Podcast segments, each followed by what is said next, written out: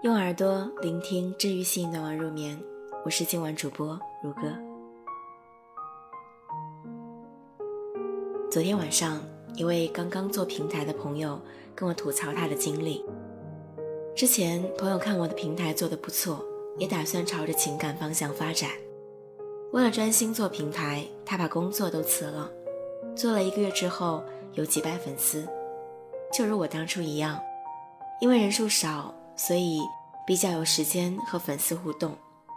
他的私人微信是公开的，方便粉丝们加入，还建了一个群，每天都要在群里面聊一聊。没过多久，因为平台没有突破性发展，根本不足以养活他，他考虑了一番，决定还是再去找一份工作，业余再做平台。朋友运气不错，很快就找到了工作。薪水待遇都不错，关键是这份工作的内容是他十分热爱的，他干得很欢喜。每个人一天都只有二十四小时，有了工作后，自然他没有那么多时间为粉丝们排忧解难了。令他感动的是，很多粉丝知道平台没有什么收入，他只能继续去工作，不但表示理解，还纷纷给他赞赏。鼓励他，所以他决定，不管工作有多忙，平台多小，他都会一直坚持做下去。大家知道他工作了，也很少再把自己的问题抛给他了，一般都是晚上在上群里和大家聊聊就睡觉了。但有两个姑娘除外，基本不分时间、不分地点的找他。一开始，他理解对方生活不如意。也尽量给予开导，可是渐渐的，他就吃不消了。比如前几天，领导交给他一个任务，时间有点急，他跟领导表示会尽快做出来的，然后一头扎进工作中。但他刚开了个头，微信消息就不断的进来，他拿起扫了一眼，是那两个姑娘中的其中之一发来的，说自己在上班的时候受了委屈。他的直接上司说他工作不用心，他觉得很生气。明明另一个同事工作更不用心，为什么领导只说自己却不说他？最关键的是，大领导信任他的直接上司不明察秋毫。第二条消息说，有个同事好过分，自己每次带水果来总会分给他吃，可是他今天带了水果来，却只顾自己吃了，都不问自己要不要吃，太过分了。总算看透他了，然后见他没回复，就不断的发消息问他在吗，在吗？他按捺住自己的情绪，快速的回复，正在忙。本以为对方会消停了，结果对方哦了一声后继续说：“你说领导这么偏心，我该怎么办呢？他跟那个同事是不是有一腿啊？否则怎么光说我不说他啊？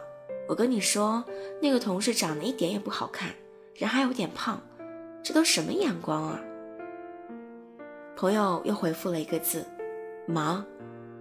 对方还是巴拉巴拉说的很欢。还有昨天他正在开会，另一个姑娘发消息给他：“姐，在吗？”他没回复。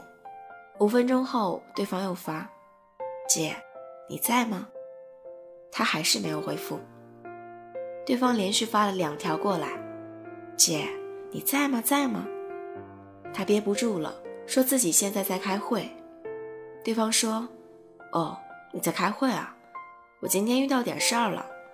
昨天我买了一些进口水果，结果今天回去发现吃完了。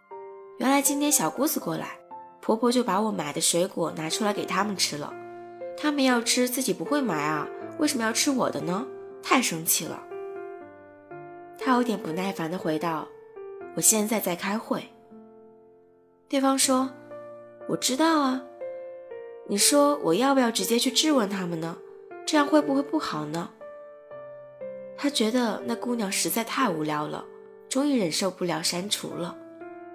结果对方觉得受到了莫大的伤害，把话都打在一个个添加好友请求里。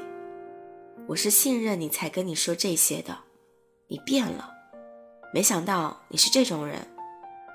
发现你这个人很自私的，我看错你了。朋友通过后，把对方拉到了黑名单里，总算清静了。他跟我吐槽说：“婉晴，我实在不理解这些人啊，他们是听不懂人话吗？我已经告诉他们我在忙，在开会，意思就是不方便聊天，这都理解不了吗？你遇到过这样的人吗？”我当然遇到过这样的人了，而且几乎隔三差五就有，只是我生性干脆。一般不会给对方第二次机会。比如，我每天都要写一篇文章，短则两小时，长则半天，视状态而定。一般写作的人都不喜欢自己在写文章时被打扰，我也不例外。但是不得不说，别人又不知道我在什么时候写作，更不知道我的当日安排，哪知道什么时候适合找我，什么时候最好别打扰我。所以，但凡第一个来回，无论是谁。我都不会恼的，或者静音没看见，或者看见了就简短的回复正在写文章，言外之意就是现在正在写文章，请不要打扰我。基本上百分之九十九的人会不好意思的表示不知道你在写文章，打扰你了，不好意思。我一般都会回复个表情，谢谢对方的理解。但是还有百分之一，就和朋友遇到的那些人一样。他们似乎听不懂人话，即使你把话说的再明白，都会自动忽略。比如有一次，我灵感迸发，有两篇文章想写，状态特别好，手机里进来一条消息，说能聊聊吗？他有很多问题。我说正在写作。对方说：“哦，你在写文章啊？”我以为对方明白了，但接下来他开始自顾自地发消息了。若是他找我真的有什么十万火急的事，或者要讨论什么建设性的问题，我勉强可以接受。但是他发给我的是什么呢？他说他今天去买东西，看到了一个年纪大的人，出于同情心就买了老人自己种的菜，一共花了十块钱。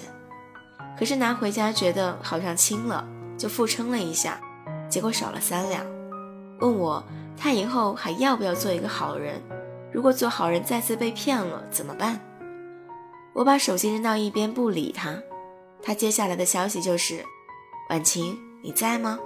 你说我应该怎么办啊？你说我下次还要不要买啊？”当时我只有一个感觉：如果他在我面前，我会塞一个鸡蛋到他嘴里，请他闭嘴。还有经常会有人半夜两三点给我发微信，我睡不着，好想找个人聊聊。我知道你应该在睡觉，也知道可能会吵醒你，但我还是想给你发信息。每次我睡眼朦胧的看到这条消息，一点想聊天的欲望都没有，我全身每个细胞都在告诉我拉黑他。我实在不理解这些半夜扰人清梦的人到底在想什么。可能有人会说他们无助啊，迷茫啊，也许感情受伤了。异地而处。我的人生也不是一帆风顺的，我恋爱时也会吵架到彻夜难眠，甚至在阳台上坐到天亮。但我从来不会半夜找人去倾诉，包括闺蜜们也没接过我的午夜凶铃，而她们也没有半夜找过我。不是我们关系不亲密，而是我们首先懂得为对方着想，其次明白凡事还得靠自己解决。以理智的心态和成熟的方式对待别人，如此，关系才能绵密而舒服。但这世上总会有些人，他们毫无眼色，双商欠费，世界奇小，总是关注于那些鸡毛蒜皮的小事，喋喋不休，令人厌烦，浪费你的时间，消耗你的耐心，并且，他们完全没有换位思考的能力。假如你在开会时，别人找你说些鸡毛蒜皮的事，你是高兴还是反感？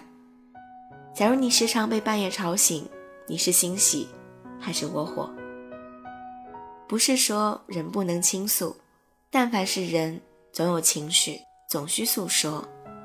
但没有一个人的频道和你完全相同，不分时间，不分场合，只会成为令人讨厌的人而已。作为女人，你可以沉默，可以话多，可以独自解决，也可以找人商量，但你不能不知情识趣，无视于别人发出的讯号。另外，每个人的时间都相当宝贵，有追求的人是绝对不会愿意把时间浪费在那些鸡毛蒜皮的小事上。这一点足以令所有女人自勉。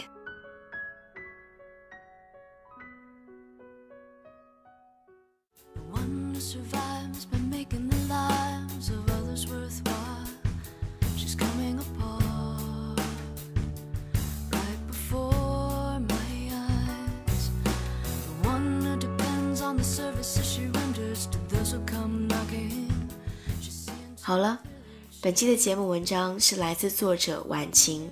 比怨妇更可怕的是这种女人。授权录制，微信公众号“倾我们所能去生活”，整理编辑花季。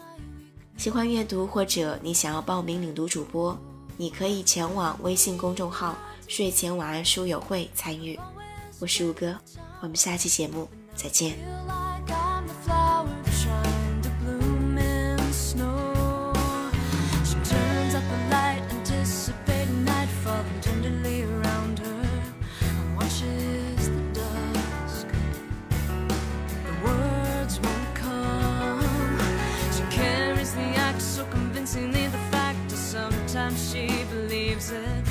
can be happy the way things are.